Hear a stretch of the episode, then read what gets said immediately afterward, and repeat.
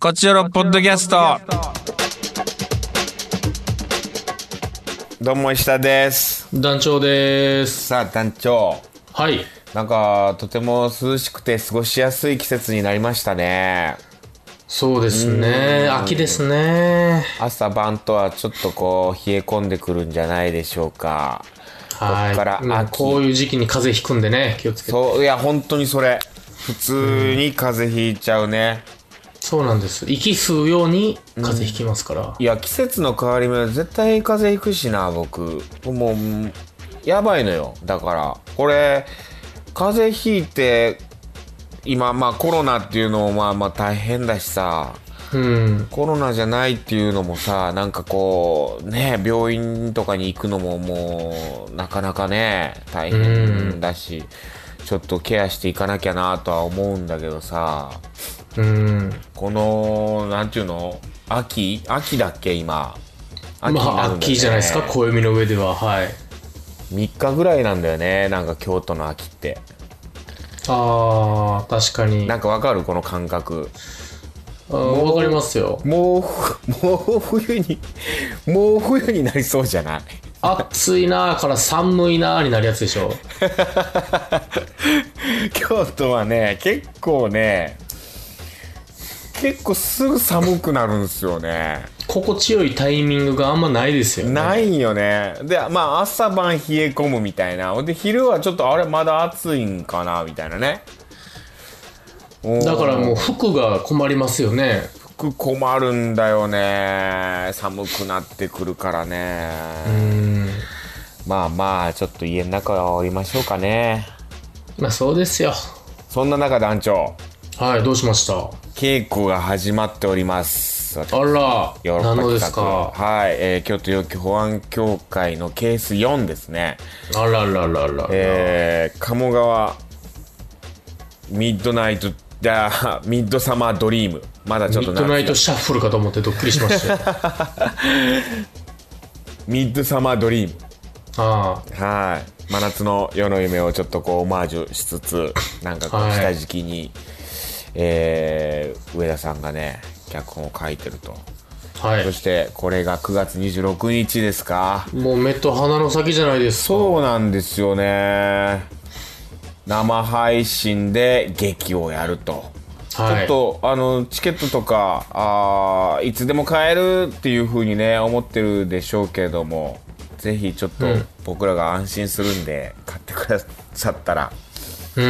えーピアライブストリームそしてストリーミングプラスというこれ E プラスのあーやつかなピアさんと E プラスさんの、そういうところで見れるようになってますあのホームページの方見ていただいたらもう一番トップの方にね京都教安協会と生配信シリーズっていうのがありますし、ちょっそうとですね。チケットのこうことどうしたらいいんだろうという時はそこを押してもらえればチケットを購入できると思いますんで、これはちょっと見てほしいですよそうですか。2万人に2万5千人に見てほしいね2万5千円いきましょちょっとねほんと見てほしいんですよ、だから本公演の代わりはこれですから今回ヨーロッパう。あー2020年のヨーロッパの公演じゃあこれになるわけですね。そうそうそうそうだからほん本当に本気の本公演だしまあもう劇場からの配信ですし、うん。と言いつつなんか舞台上にあんまもしかしていないかもなこれあんま言うとあれかこんぐらいにしとこはうみたいなちょっとそんなシリーズになってますんで、い。いいじゃないですか。あのこれまでのおーケース1ケース2ケース3とシリーズあるんですけど、シリーズっていうのなんかうんあの、うん1話2話3話って感じか、はい。うん、それは YouTube で生で見れるんでああら生でじゃないごめんごめん無料で見れるんで、うんはいこれはちょっとこう見といてもらってでもまあ見てなくてもそれだけでも楽しめるかな4話だけでもなるほど。ちょっと普通にがっつり宣伝してますがっつり宣伝しましょう。はい。まだ夏ということでちょっとお願いします。ちょっと寒いだろな、9, 9月26日。まだ昼は暑いんじゃないですか、まあギリ昼は暑いか。んそうね。結構暑いんだよね、昼はね。というような感じですよあららら、動いてますね。普通に宣伝でしたはい。見ましょう、みんな。もう見ないやつは聞かなくていいぞ、本当に。ああもうそれぐらいの気持ちぶち切れてるよ、こっちは、すでに。見たいやつ聞かなくていいくらいのね。ぐらいのうん、まあ意外全に然、見れない場合もあるからね、そこは。ああ野暮なことは言わないけどもあるかなあるんじゃないもう急に全身、下半身が爆発したりと かなんか、まあそれ団長、 ケツが爆発したりだとか、うん、ケツが爆発したりとかあるかまあらいろいろな。あるからね正い直ろんなケース5、ケース6があるから、人間 には。はいまあでも見ましょう見よれねるという方はちょっとせぜっひかくなんで見ましょお願いしますじゃあ行きましょうかう。はい。カクテル恋愛相談室えー、赤ちゃんの頃の記憶子供の頃の記憶はい。皆さんどんなことを思ってますかまあ、メッセージ来ておりますね。小さい頃の記憶、うんえー、デルタ。ありがとうございますえー、こんにちは。えー、少し暑さが和らぎましたね。うんそうですねえー、一番小さい時の記憶は、ん弟が生まれる時に兄とお風呂で名前は何がいいと言い合ったことかな。ほうえー弟は3つ違いなので3歳頃ですねうろ覚えですがあとは多分同じ頃だと思いますが夏祭りでパンダのお面を買ってほしいと言って泣いた頃ですねめちゃくちゃ泣いたんですけど父は買ってくれなかったんですそのことを父も覚えていたのか分かりませんが孫と祭りに出かけた時に欲しいと言ってないのにお面買ったろかと言ったそうですおーこの最初のさお兄ちゃんと、お名前弟が生まれそうっていうねうんすごいこうこういう記憶っていうのはまあ僕はもちろんこう なんていうのおー末っ子次男ですから、はいはいはい下がいないんでねあんまこういう感覚ないんだけどそうあるよね多分お姉さんお兄さんたちはうん弟がまた新しくどういう感覚なんやろなその感覚ないわ確かに家にまた一人俺よりちっちゃいやつが来るみたいな感覚でしょそうですねああなんかもう常に弟の考え方やからさ僕なんて ああもう生まれたらねだれば手に入るいや入らなかったよ生まれたあそうですらお兄ちゃんいてもう、んまあいるわけやんすでにもうお風呂お風呂お風呂お風呂全部もうそれが恥ずかしくてさ彼女いや彼女はお兄ちゃんのお風呂もらったことない けどおふるて お風呂って怒られるわいやおもう前じゃあほんまにさこれめちゃくちゃ辛かったんよまあ弟あるあるなんやろうけどさでさ3歳離れててねうんまあまあちょうどさだから中学校とかやったらさまあお兄ちゃん出てってっていう感じもあるしさあ出てってそれがそのまま来るわけそのまま来るのよだかあーらお兄ちゃん中学僕が中学入った時にはねお兄ちゃんのお風呂みたいな感じなわけようん全部お兄ちゃんが使ってたやつそしたらさなんかワイシャツの色とかがちょっと変わってんのよあーわかりますわかりますなんかおお兄ちゃんの頃はなんかちょっと黄ばんでたんよ黄色い、はいはいはい黄色みがかっててはいはいでもうめちゃくちゃ白なんよ僕の時はもう真っ白になってんのよ、うんうんだからなんかオフホワイトな感じからうんそのもう本当に真っ白なホワイトって感じに変わっててそしたら俺のお兄ちゃんのシャツ着てたら俺だけ黄ばんでる感じなんよもあいつ黄ばんでんなってうなりもうますもそんねれがとにかく恥ずかしくてうんまあ中学校の時やからもう今思い出したわいややったー体体操服とかもなんか一人だけヨレヨレやったりするしさまあなんせお兄ちゃんが3年着てたりするわけやからさ、もう3年かけずり回った体操服ですからねだから全部が全部そうじゃないのよだから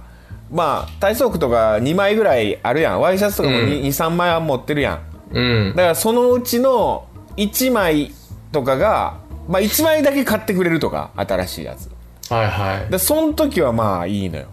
でも、もう洗濯物出して乾いてなくてみたいな、うん。そういう時はもう絶対そのき黄色い系を着なきゃいけなくなるわけ、うんその時が本当に嫌やったなあら。でもある時からなんかちょっともうえっかみたいに変わったんかもしれんな石田少年の中で何かがうんあ別にいじめられへんなってなったんかもしれんな気づいたんや。うんあとあんま俺が黄ばんでるって思ってるの俺だけかもしれんなとかねああ。うんいや思ってる人いるんやろうけど言ってこんかったんかなまあ、優しい人多い愛媛に多かったかもしれないです ねもう僕ならすぐいますもんねやめ絶対やめ黄色いないやうわおー前のシャツ黄お色いらんおならんおらんかったおらんかったもうそんなや つ校内放送で石田のシャツ黄色いなって言いますけ どねマジで本当にあかんよ、ダメですそんなのね、ダメ本当に、はい、それも個性ですからああはい言いましょうえ次のメッセージ、はいえーラジオネーム石田派閥の勝ああ勝つありがとうとの団長さんこんにち は石田か完全に下派閥はい、えートークテーマ「小さい頃の記憶」ん覚えている最初の記憶ですが幼稚園の頃おそらく4歳か5歳の運動会ですほう他の競技は覚えてないのですが組体操で3段のピラミッドを作った記憶があります、三段ねうんえー僕は2段目で一番上の段はガキ大将みたいな子が乗っていましたおー本来僕の肩に手を置くはずがいいところを見せようと手を振ってバランスを崩し僕の頭に手をついてきました予想外の場所に力がかかったので僕もバランスを崩し下の段の子の頭に鼻をぶつけ鼻血を出した記憶がありますとても恥ずかしかったので覚えていましたということでございますこれそう最近危ないから組体操とピラミッドやらないっていうふうに書いてるけどこれほんとそうらしいねとかうんなんかほんとそれこそさ一番上の段はなんかガキ大将みたいな子がさなぜか行くやんあちっちゃい子が言ってた気するけどなちっちっちゃい子が行くけどなんかもう俺行くわみたいなやつが行ったりするしさなんかうんうーんいやこれそうね危ないねまあピラミッドな面白いっちゃ面白いんやけどねその組体操としてはその結構迫力あるまあ3段ねなんか5段とかやったらまあでもた相当危険やろな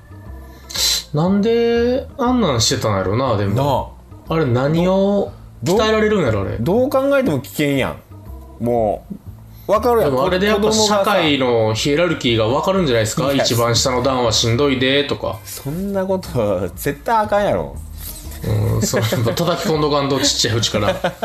上行けよっていう上を行けよみんな上目指せ上は上ですぐ落ちるでっていいう、や危ないぞぐらついてるぞうん、みんな力合わせなあかんでいや絶対危ないもんな絶対危ないまあ楽しかったけどね高校生ぐらいねなんかこう筋肉とかしっかりしてきてたらさ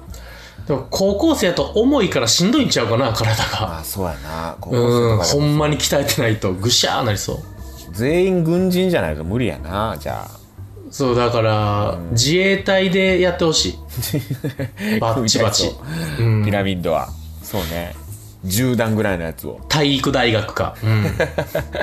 そうねはいあありがとうございます、ね危運ない動会とか、えー、ヤドバシ、おやとばしありがとうございますえー、石田さん男女さんこんばんはヤドバシです、えー前回配信の石田さんが結婚を諦めてる話、 はい生配信の背景からすでに同棲中ではないかと予想してましたがほう勘違いだったようです私 ももうダメなのかもしれません何を言ってるんですか 他者に対して大きな譲歩ができなくなってきています えそれはそんなことないですよ団長さんはまだ間に合うと思います今のうちにいや俺も団長さんだけでお先に行ってください俺も間に合うこいつ死ぬんかな死亡フラグみたいなの立ってんなこいやつっとばし大丈夫 です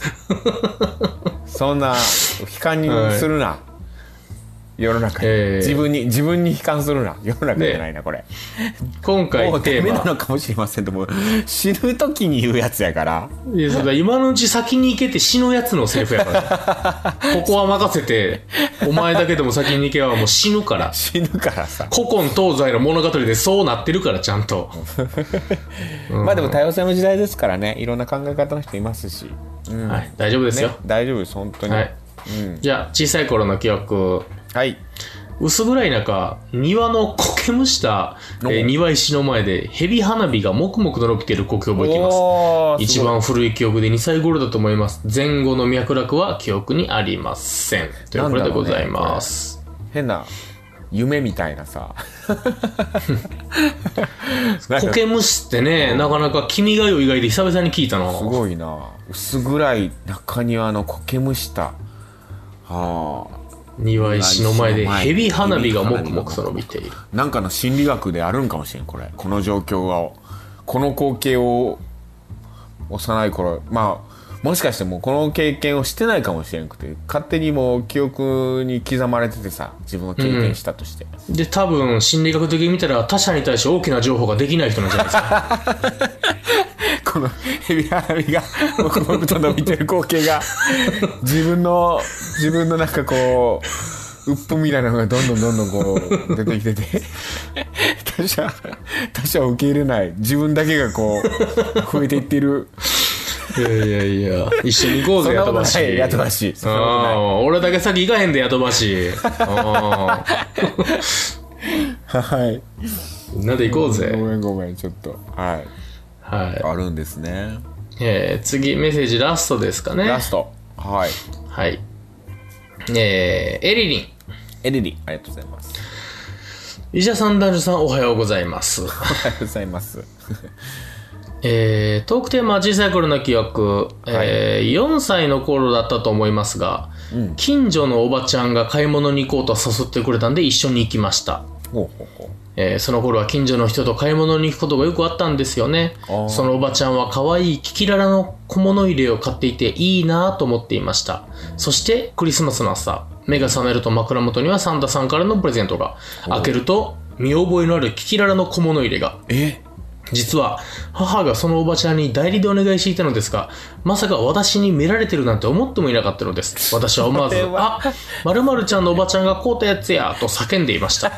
母は「サンタさんからやで」と必死でした が私は4歳にしてサンタさんはいないと誘ったのでしたそれにしてもなぜ母はリスクのある買い物をそのおばちゃんに頼んだか未だに謎 ですこれはそれちょっとうっかりさんやっこたれはななんなんだろうね切ないなうあんもう同時にいろんなことをこう分かってしまうというかねうんこれでもうサンタはいないんだっていうふうにも思ってしまうしうん池浦家では、うん小2ぐらいから、うんサンタさんがお金をくれて父が買ってくれる式でし たね、その何だそれ何それからサンタさんは変なのもうやっぱ忙しいから変な両親やなうん、だからもうこうたるとただこれはサンタさんからのプレゼントなんやでっていサうンサンタさんからお金をもらってるんやだからその僕はそれは僕そう受け取ったん やけどだからサンタさんはもう全員とこ回られへんからあサンタさんの分をそういだうこかとから買うけどこれはあの親からじゃなくてサンタさんからのやつやねんでっていう胸でだから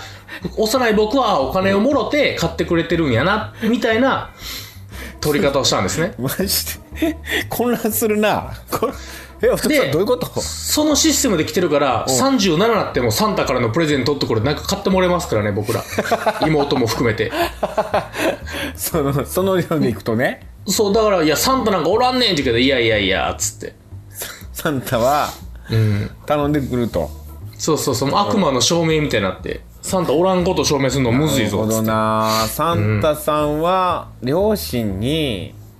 言うんや。そうそうこれまあ僕買っとのいてあげてねって言って。そうそうこの子僕の概念ではそういうことか。池浦家の概念ではその感じなんかロマンチックなんか現実すぎ的なんかがどっちかわからんなそれ。ねそうもうほんまね、ふわーってしてくるよ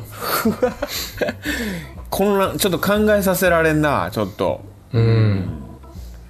ななんやろなもうずっとぐるぐるぐるぐる思考がんってことはこれサンタがお親に頼んだって ことかってことはサンタはお金を渡したのかみたいないや後でお金をその分のお金を親に渡すのかそうだから領あ収書の領収書みたいなものをショートコントみたいなのしてましたもんだって親が電話バーってきて今サンタさんからやったわみたいなんとか なんかええ今 思えばショートコントサンタやったなと思ってサンタは電話をしてくるんやどうやらうちには、うんだからね僕サンタに手紙とかだから1回2回書いたことあるけどそっから先はもうずっと欲しいのを言ったら、サンタからやでってことで買ってもらうっていう式になったんでうわーだからあの朝寝てあのん靴下とかほぼ記憶にないです僕そっかそっか親との寝てる間にサンタさんが持ってきてくれる式じゃないですかはいはいはい違うんですようちはもうその雇われっていうかはいはいなるほどなあのサンタの話で今ちょっと思い出したんだけどさうん NHK って、うんあのサンタ系の話ってあんましないんだってへえそれがなんでかっていうとうんサンタまあそのサンタ系の話はまあするかもしれんけどサンタがいるいないっていううんでサンタがお父さんだみたいな、うんそういうドラマみたいなのは、あんまりこうしないんだってでなんでかっていうと、うんそう子供がそれを見てうんショックを受けたりとか、うんうんまたはその親がそれを見てうんそのうちは今サンタがいるっていう風にちょっとこうやってるのにうんその現実になるようなこと言われたらちょっとショックなんですみたいなんでちょっとクレームが来たりするんやって。じゃあそれうんおうだからちょっとサンタがいる以内に言及するような内容のことはあんまりしないっていうなってるら しいもうその外界からの情報全部シャットダウンせえそしたら もうそこいらじに溢れとるわそうねそれはねおういやー、まあまあまあでも今年はプレステ5がね出るんでうわあれすごいね今なんかネットニュースかなんかで見たけどサンタさんが買うてくれへんかなって今ドキドキしてますけどサンタねさんプレステ5結構なお値段するら しいね転売あれいや安いですよむちゃくちゃ4万円と5万円ぐらいまあまあ4万5万は安くはないけどいやもうスペックは20万のパソコンぐらいありますからええそうなんやはいなるほどだからもう圧倒的に安いですでそれが75%オフぐらいと思ってくださいそれが50万で売られてたりするんやろあアマゾンでねもうそれなくなったけど今すごいねあれはいでももう予約抽選なんで抽選予約なんで予約できるかどうかを抽選するっていうええそれな何ができるのなん何でもできますよ医者さんが思うようなことは何でもできんのうん何だってできますマジではいそれが夢のソフトプレイステーション遊び広場遊びの駅 ワクワクしてなワクあしじとるゃあトークテーマあ買うのもうあのー買いたいけどだから抽選予約なんで、今もう予約できるところ片っ端から抽選してますええそしたらもう全部当たって3台5台ぐらい当たったらどうすんのそれいやキャンセルするしああそっかうんそれはできるかはいみんなでもそんなんやってるからってことやそうだから絶対キャンセルは出てくるし、うんうん、ただもう転売屋にだけはなりたくないんでねいやーそうもうか最悪全部僕が持って死ぬまでいやーすごいねプレステ5、びっくりしたおーゲームの話にしよっかトークテーマ来るかなメッセージゲームの話ゲームの思い出、おーちょっと恋人なるべくなんか恋愛系で 最近恋愛の話全然してないから確かにあ RP ドラゴンクエストしすぎて彼女に振られたっていう人もいますから ねいるいるいるは長野さ んい中野さんうちの長野さんあのそうだ恋愛系で思い出したあの曲曲今作っててできました曲がああ素晴らしい今めちゃくちゃレだあの曲できたんだけど、うんその曲が僕が弾けないっていうなんでよなんでそんなことなるんよ自分が作った曲を弾けないっていうだから今めちゃくちゃ練習してるはちょっと b マイナーを入れようかどうか迷って b マイナーを入れたんやけどやっぱ無理で b マイナーはいまあ F が弾かれへんのにねバレーコード大変でしょうねバレーコードちょっとやっぱ大変で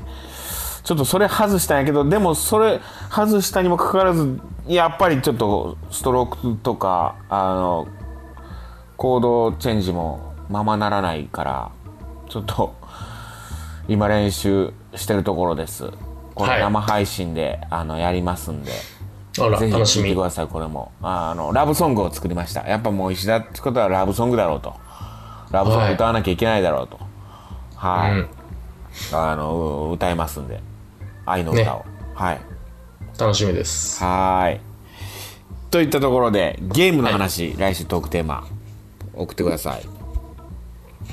わかりましたまた次回も聞いてくださいさよならさよなら Love FM Podcast. ラブ f m のホームページではポッドキャストを配信中スマートフォンやオーディオプレイヤーを使えばいつでもどこでもラブ f m が楽しめますラブ FM.co.jp にアクセスしてくださいね Love FM Podcast.